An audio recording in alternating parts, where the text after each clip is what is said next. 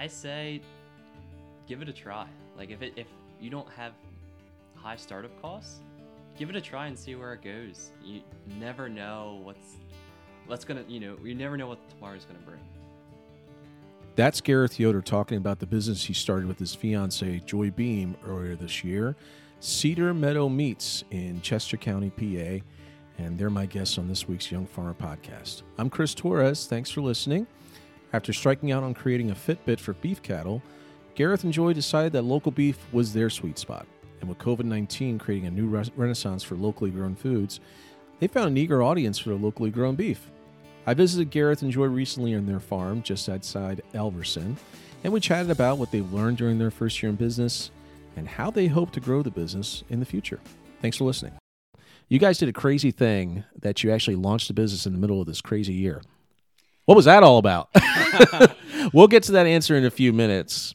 Um, for the listeners, for listeners who are who are going to listen to this podcast and actually wonder why these two people actually launched a business in the middle of a pandemic year. But before we do that, before we get into your um, into the crux of what we're going to talk about here, give me a little bit of your background. So, Joy, why don't you go ahead and start off? Sure. So, my background I grew up on a farm here, my family's farm. We do cattle and hogs. We have a feedlot and then a farrow to finish hog operation. So, that would be my background. And then I went to Penn State, got my degree in animal science, and then started working for King's AgriSeeds. So, I've been with them for three years now. And um, yeah, my territory would be a portion of the East Coast, including New Jersey and the Delmarva. Delmarva. Awesome, awesome. And then Gareth, what's your background? Yeah, so my background, I come from a non-agricultural family, um, but I have a technology background. I went to Penn State and got my bachelor's in information sciences and technology, and then went on and got my master's in master's of business administration, so my MBA. Well represented here at Penn State. This ought to be like a Penn State podcast. Yeah. I went to Penn State. You guys went to Penn State, so We are. That's good stuff.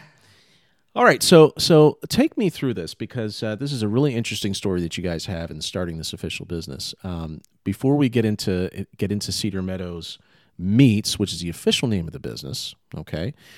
Why don't we go ahead and, and talk a little bit about why you guys decided to get into this? Why you guys actually decided to launch this venture? And this, from what I read, this is taking you from an idea that you actually thought about at Penn State through their idea lab has taken you down to Texas and now back to here Yep. And in Chester County. Gonna, I'm gonna let Gareth go ahead with this question.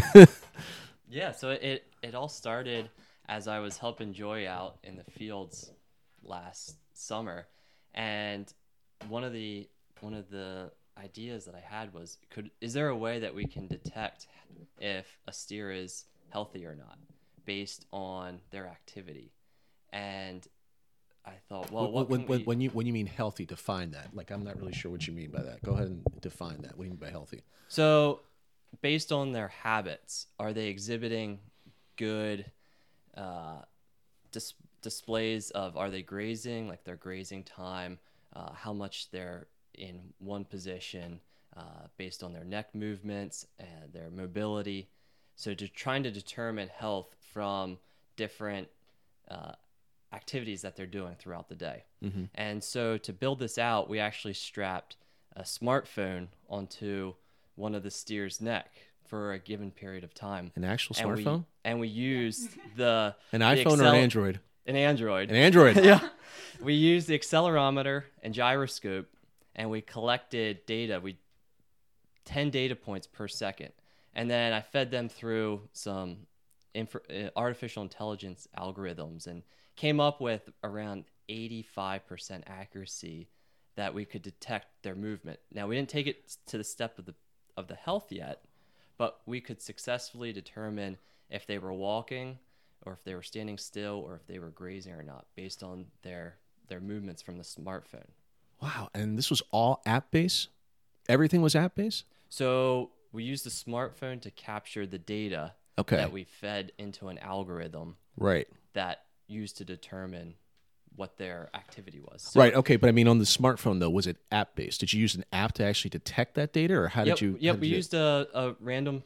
Uh, we used basically a free app that's on the App Store that just collects uh, sensor data from Okay. a smartphone. Okay. Interesting. Wow. And you were collecting that data from these cattle. For, yeah, we picked out one. We just we started with one, Mm-hmm. and we recorded like video recorded the cattle, matched the timestamp up with, with the gyroscope. With the That's what the use with gyroscope. gyro. Okay. and so I basically watched back the video, matched up the actions to the to what the steer was doing, and then fed it back through and, and could determine the accuracy of of the algorithm. That is really interesting. How did you guys come up with that idea? Mm-hmm. And and why did you guys go? Why did you guys decide that you wanted to actually do that? I did it for myself to see if I could. like that's that's kind of my logical mind. That's just I like to challenge myself with with that type of thing.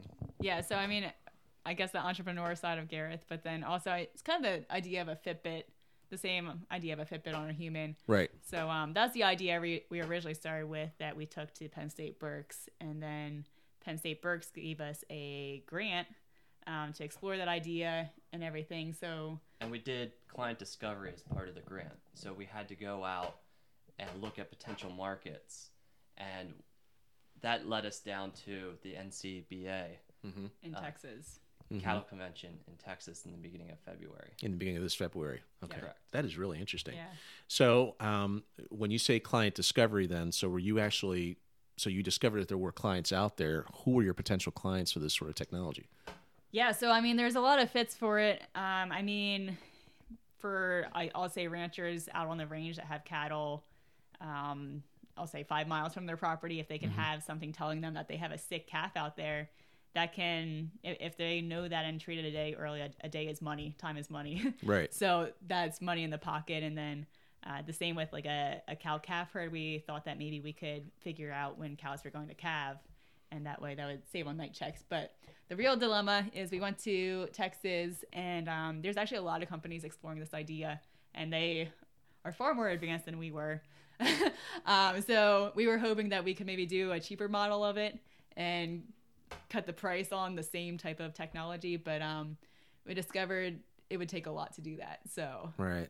It'd take a lot of time, a lot of resources that we just didn't have available to us Right. at the time. Mhm. So we challenged ourselves with, well, what can we do with the resources that we do have? Like, what what's something that's obtainable for us?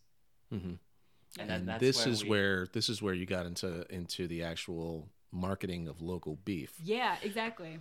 Okay, so so tell me, so now you go down to Texas, and did you guys first off, how long were you actually down there? I mean, you were at the National Cattlemen's Beef Convention. Yeah. So how long were you actually down? How long is that? Con- I should know this off the top of my head, but I don't. I'm sorry. So how long No, were you actually good. down there for that? So it, we were down there for I don't know three days or so. Okay.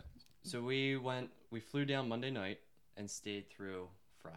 Okay. Yeah. But the real thing that the real kick um, to get us thinking about starting a retail beef is we did a farm tour. It's called 44 Farms. They're based out of Texas. Okay. But they do this on like a much larger scale. So they're actually selling their beef to Walmart. So they have a contract with Walmart.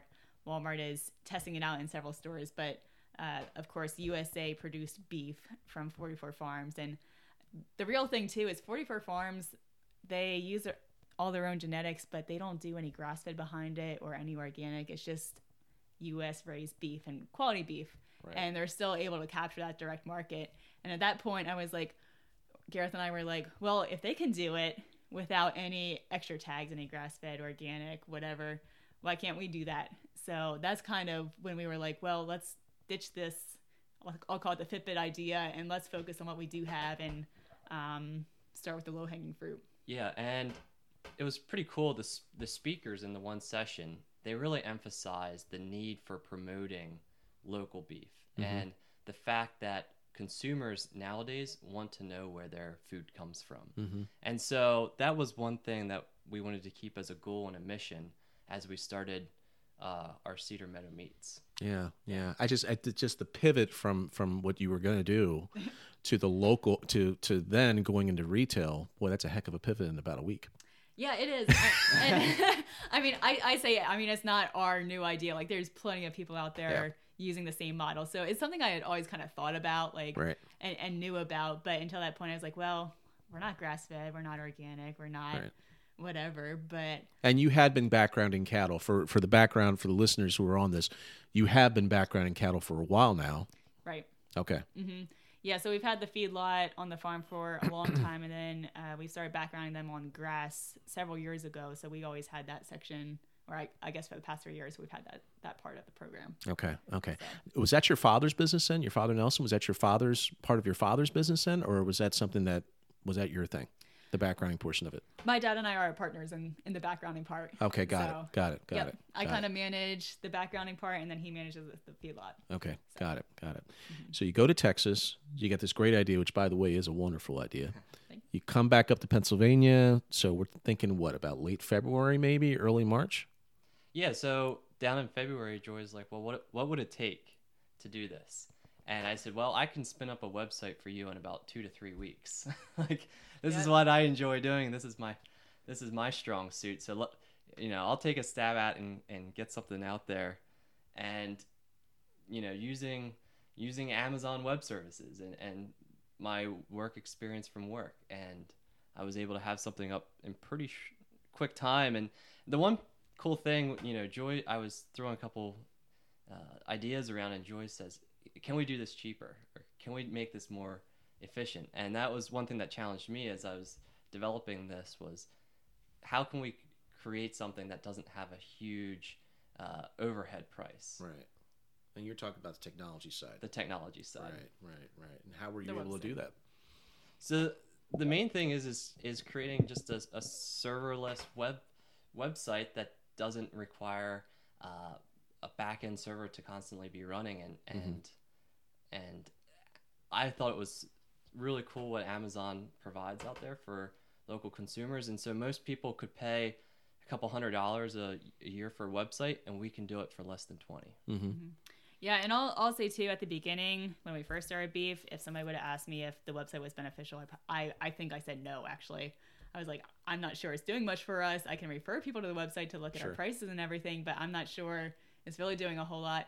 Now, six months later, I would say it has been awesome Yeah. because we have people that just come across our website and they'll ask for comments or put in a request for beef and we have yeah random people visiting it all the time so Yeah.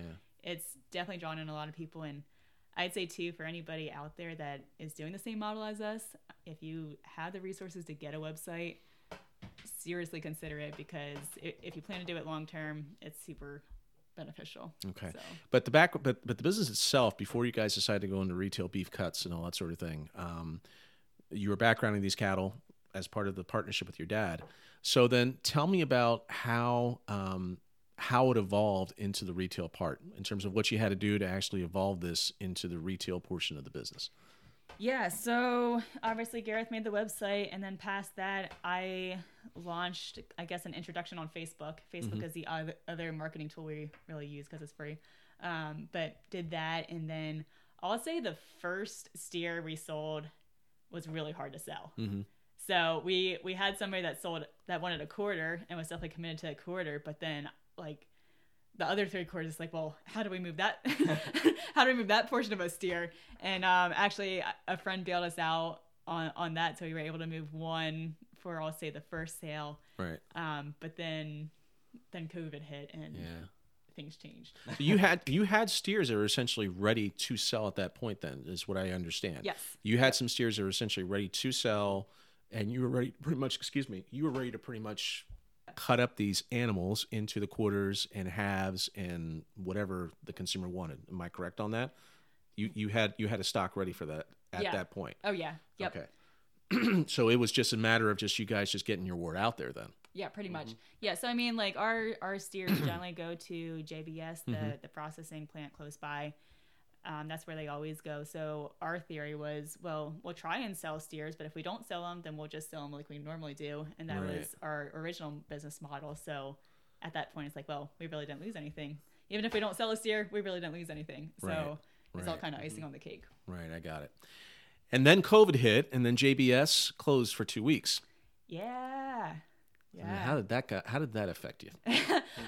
well, I, I, I can tell you both ends of it. So, um, as a pr- feedlot producer, that was terrible because uh, we, we figured out that those two weeks probably cost us $500 a head. Wow. Um, we had a load that we probably would have sent during that time frame. And um, of course we couldn't. And um, just, and there was really no other place to take him because JBS really is the place in this region. Yeah. I mean, not just this area, in this entire region. right, I mean, Cargill's in northern Pennsylvania. There's a couple others, but in terms of the size and scope, JBS is really the place to go. right, exactly. And then prices really dropped, obviously. So our break even, I generally say, is about a dollar, give or take. And prices, because of COVID and labor shortage and plants were closed, went down to like 95 cents. So, yeah, the market's really crashed um, from a producer standpoint, and that wasn't good. But from the retail standpoint, demand skyrocketed because there wasn't beef on the grocery store shelves. And Yeah, sure. I mean, everybody I talk to who does the same model as us, I mean, they they've had increased business through the roof. So even though there's a lot of people selling retail beef, there is way more demand out there, and people just want beef. Yeah, sure, yeah, sure. So we were pretty much claiming once COVID hit and the beef shortages started happening and the prices went sky high in the grocery stores, we started having to claim any open butcher spots. Yeah. That soon became our weakest point was that we couldn't get the steers processed by the local butcher. Sure. Because everybody else Because they was- were already, yeah, was exactly. filling up. But Exactly. we we were able to get quite a few spots in, Mhm. and we started booking ahead 3 Mm-hmm. four, five months out Mhm. because we knew that we would have that demand. Did you have to find? Did you have to go far and wide to actually find spots? I mean, or were you able to actually find some local butchers around here that could do it for you? yeah, we were able to find local butchers. Mm-hmm. Um, I mean, we maybe didn't have our first choice butcher for the entire time, but we've gotten animals butchered for ourselves before, so we kind of knew who was out there. So Yeah. that was that was huge. But we definitely used a handful of butchers now, so we're familiar with Yeah. more than one. Yeah, But- yeah, yeah. I mean, I, I remember that time like it was yesterday. I mean, it was just almost like the Wild West at that point. Oh yeah. So, Yeah. wow, interesting. So you get past those two weeks, and then did you go back to JBS? Then did you start taking animals back to JBS when they when they reopened? Then I Yeah, we you did. Essentially, stayed with them. Yep, yep. Okay. So um, yeah, we've we've been sending loads to JBS since. But the other interesting part is with um, the farm package payouts from the government Mm-hmm. supporting agriculture. They had they had a time frame on there that any cattle sold, I'll say, I think it was like March 15th to April 15th, uh, got I'll say 100 bucks per head premium. But if you only had an, inventory, it was 20 bucks. And actually, the load we would have sent during those two weeks would have been within the higher price time frame. But since JBS was closed, it went out a week after that time frame. Okay. So um, just just interesting. Yeah, that is interesting. Yep. Okay, so about that time then, so so then so then again, it's a lot to actually you know get a business going, and you guys are starting to get this thing going in the middle of a pandemic. Tell me a little bit about you know just um, packaging and all that sort of thing. I mean, how did you actually handle that packaging, marketing, um, getting the word out there to customers in the middle of this you know pretty tough time that we were in? How did you guys handle that?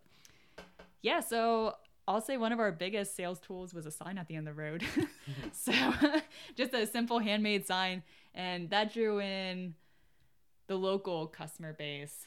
But then Gareth did some some website pushes, and we did some Facebook po- pushes, and then um, of course the article through Penn State Berks was huge for us too Mm-hmm. at getting a bigger customer clientele. Mm-hmm. Yeah, Interesting. for sure. And the biggest thing for us was in the articles was push the local, um, promoting the local beef, as well as then calling out our website. So then people would go to the website and then they could see the pictures, they could read our story, and start to become familiar with who we were. And that was really the goal then from the, the from the beginning back in February. Mm-hmm. Yeah. Interesting.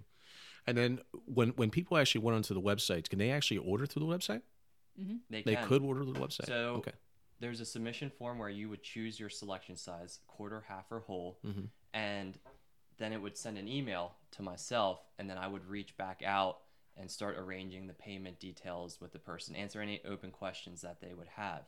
And the cool thing is, is that there could be four different people that don't even know each other that are all splitting the steer, and we would bring those four people together Mhm. so that they could get that local beef, but don't have to have that large commitment of a 1400 pound animal they could get a quarter of it Right. and still in, you know split it with four other people that they wouldn't That's really interesting. previously known That's really interesting. So if I come off the street and I say, you know, I want half of the steer. I need beef. I need half of the steer.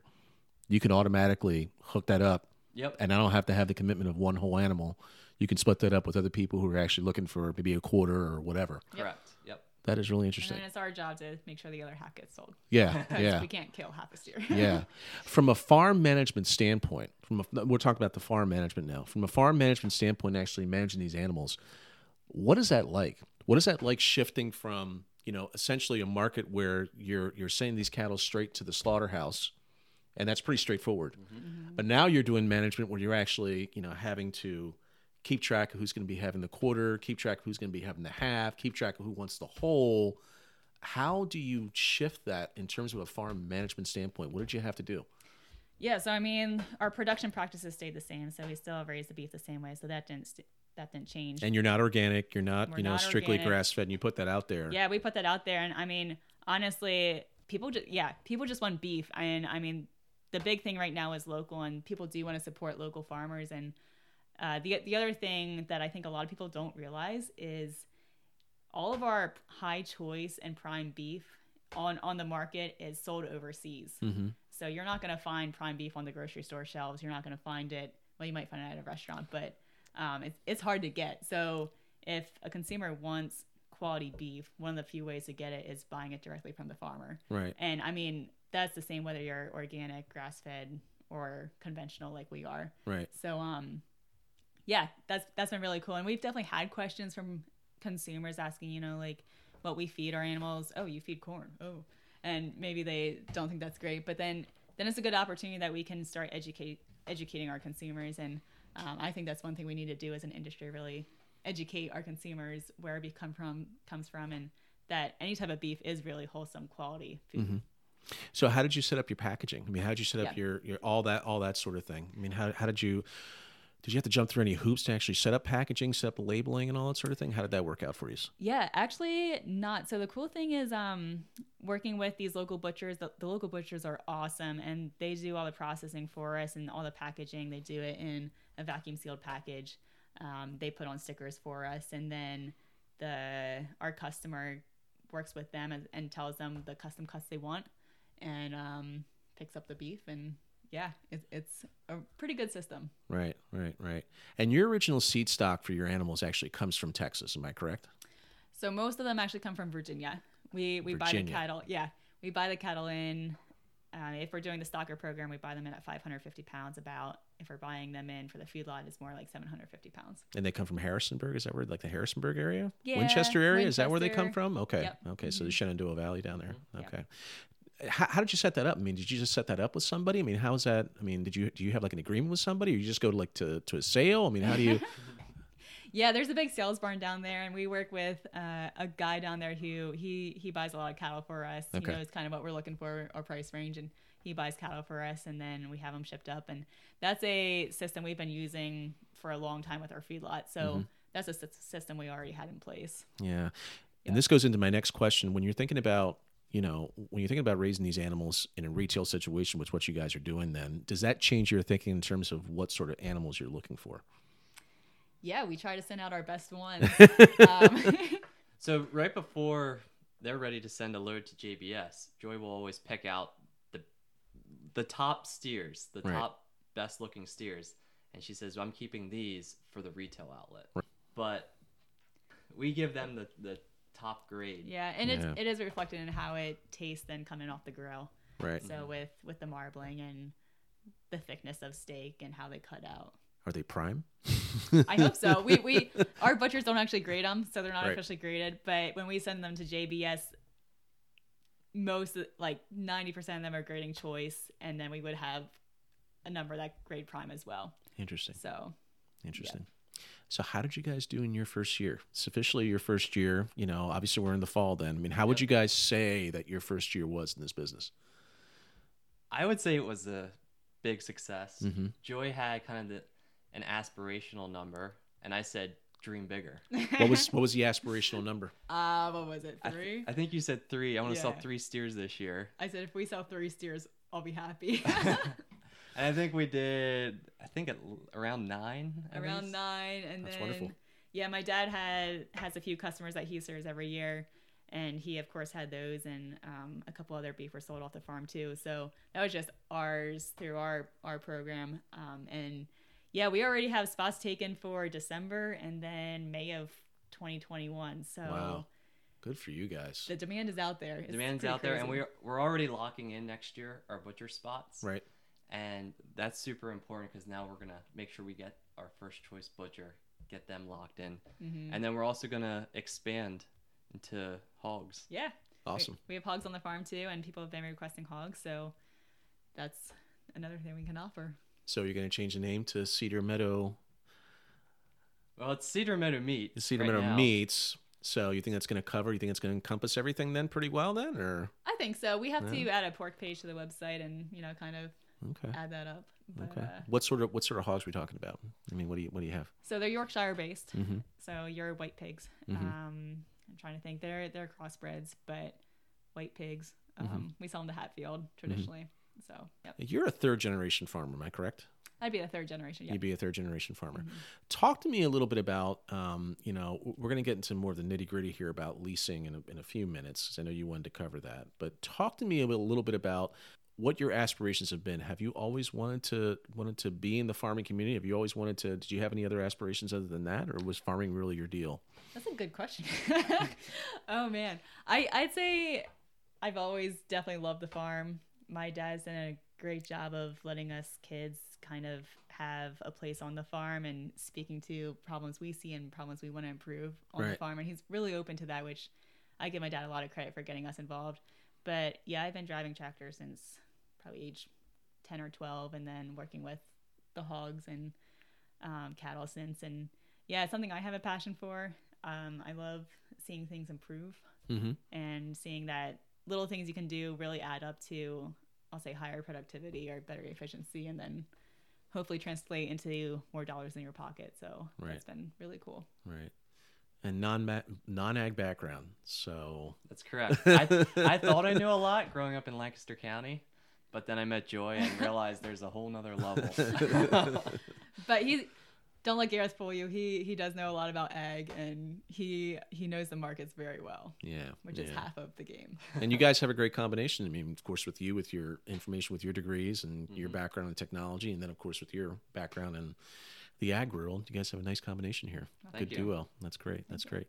Now let's get into a little bit about uh, about leasing. You were talking to me a little bit earlier about leasing, and I know that's a particular issue around this area. Talk to me a little bit about you know.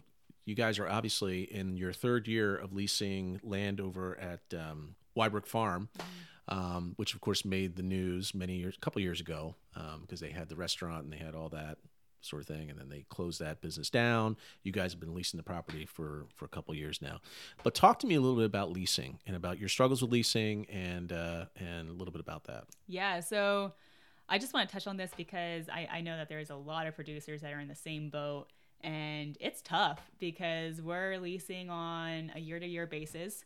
And if you don't know if you're going to have the land or not the next year, why would you invest a three year payoff investment Mhm. when you know you, you only have it for potentially another year?